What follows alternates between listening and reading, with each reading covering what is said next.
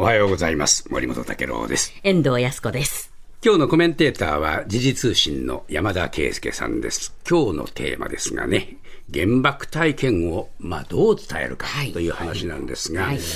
山田さんご自身のね、お話も含めて、ちょっといろいろと伺っていこうと思うんですね。あのまあ昨日8月6日はですね、ええ78回目の広島原爆の日だったわけですけれども、はい9日は長崎原爆の日です。はい。あの広島市には原爆ドームがあります、でこれ、原爆の悲惨さを伝えるものでありますけれども、同時に呉市にもですね旧海軍工廠などがあって、でまあ、それがまた今も跡地として残っておりますし、ええ。現在、まあ、あの実際に稼働しているものもあるわけですね。はい。でこうしたものがその原爆や戦争の、まあ、当時のことをいろいろと後世に伝えるという役割は私もあると思うんですけれども。ええ。一方でですね生きた体験、記憶というのは、これはあの生存されている方が語れる話で、はい。はい。でそれがどんどん、まあ、そのそうした方々が、えーまあ、少なくなっているという現状ではあると思うんですね。えで実はあの私の父親は広島市内の自宅でですね、えこの8月6日に原爆で被爆をいたしまして、そうですか。ええ。であの、まあ、ちょうど爆心地から約2キロ東側にあった自宅で、今で言いますと広島駅前のあたりなんですけれども、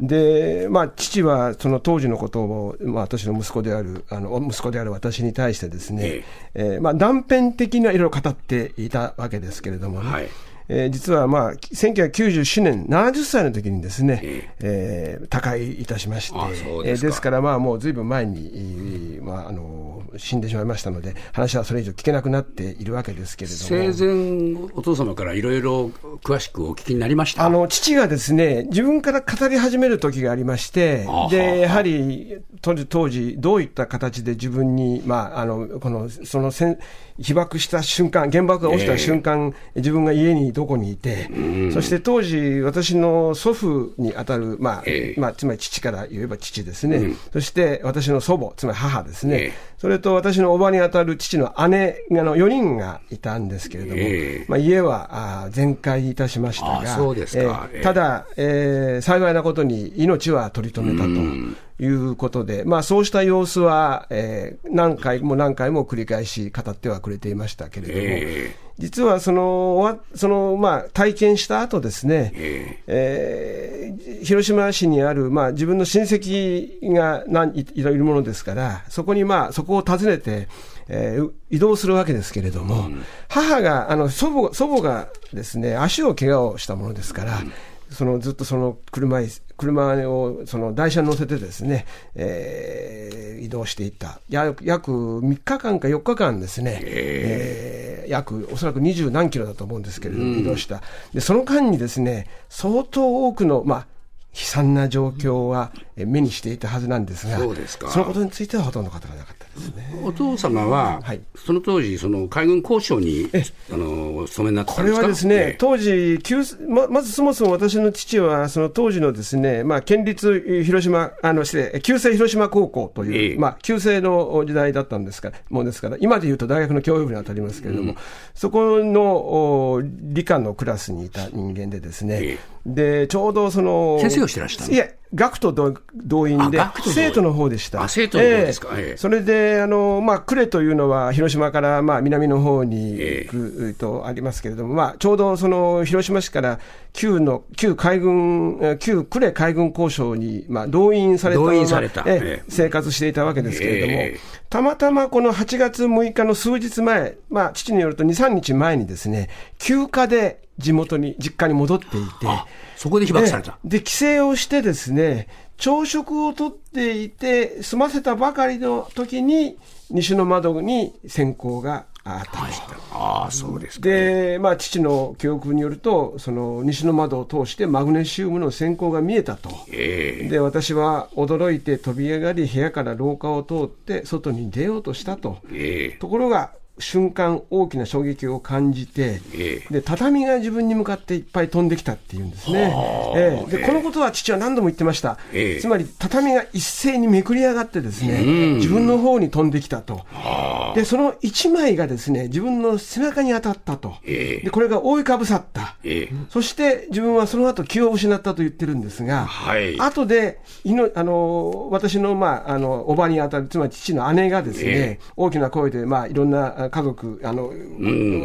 母親や父親を呼んでいるときに、私の弟弟である私の父も呼んでいて、ええ。その呼び声で、まあ、やっと目を覚ましたんですけれども、はい。その時にその自分のその背中にいろいろとこう当たってくる、つまり後ろにこの畳が来て、ええ。そこにいろんなものが飛んでくることまではかかすかに覚えているけれどもと。で後で見ると、いろんな窓ガラスや壁や木材がですね、その畳に当たっていて、もしこの畳がなければ、自分は相当、ええ、亡くなるかはもう重傷だっただろう、ね。ですからええ、この一枚の畳がいかに自分の命を救ってくれたかということは、これは何度も何度も私はあの聞いた記憶があります。そうですか、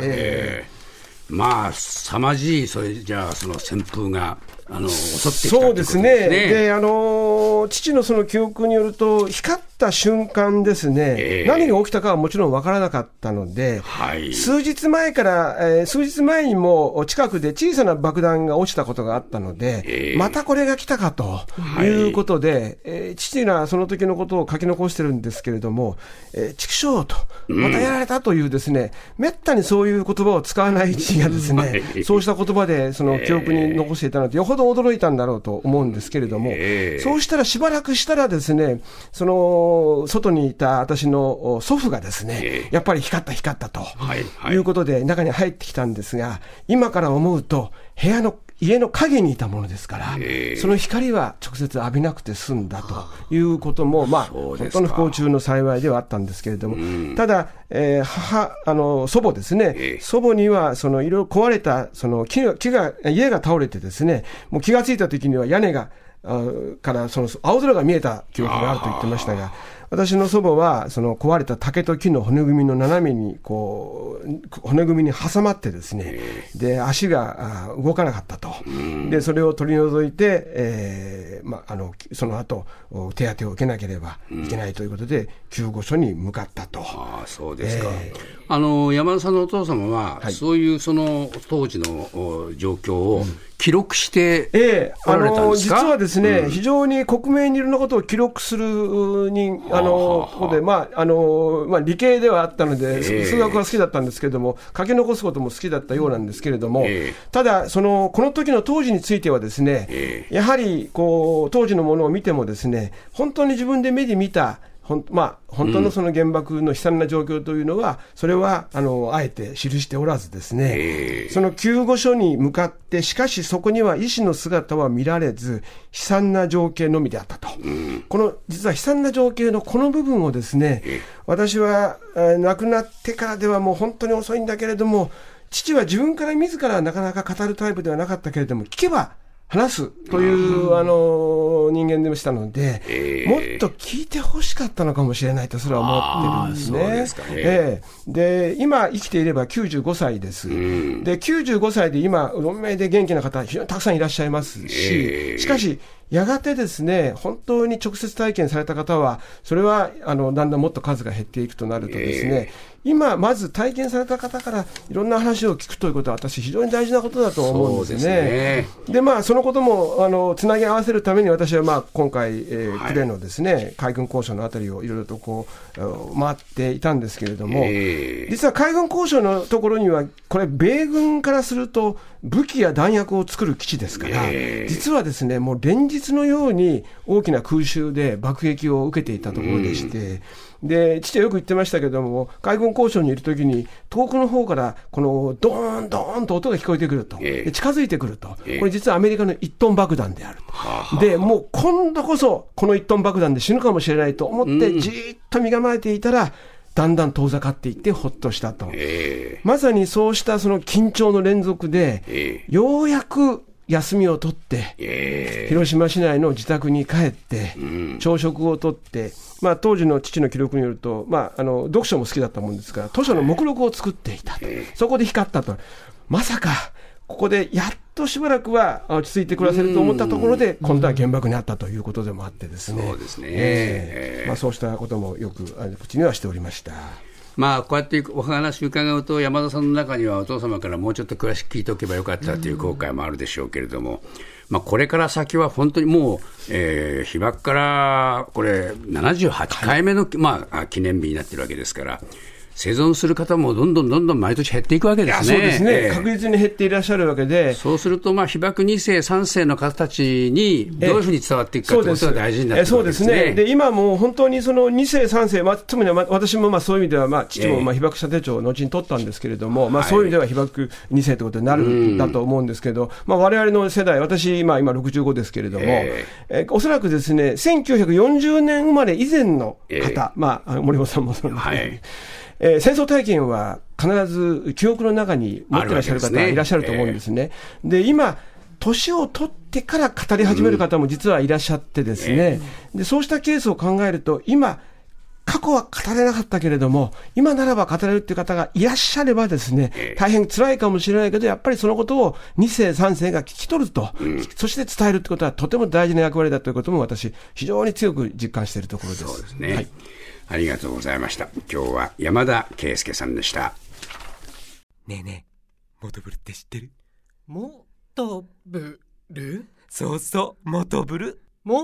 トブル？そうそう、モトブル、モトブル。そんな僕たちモトブルのレギュラー番組が始まりました毎週日曜午後11時から配信スタート歌あり涙ありの30分ぜひお試しください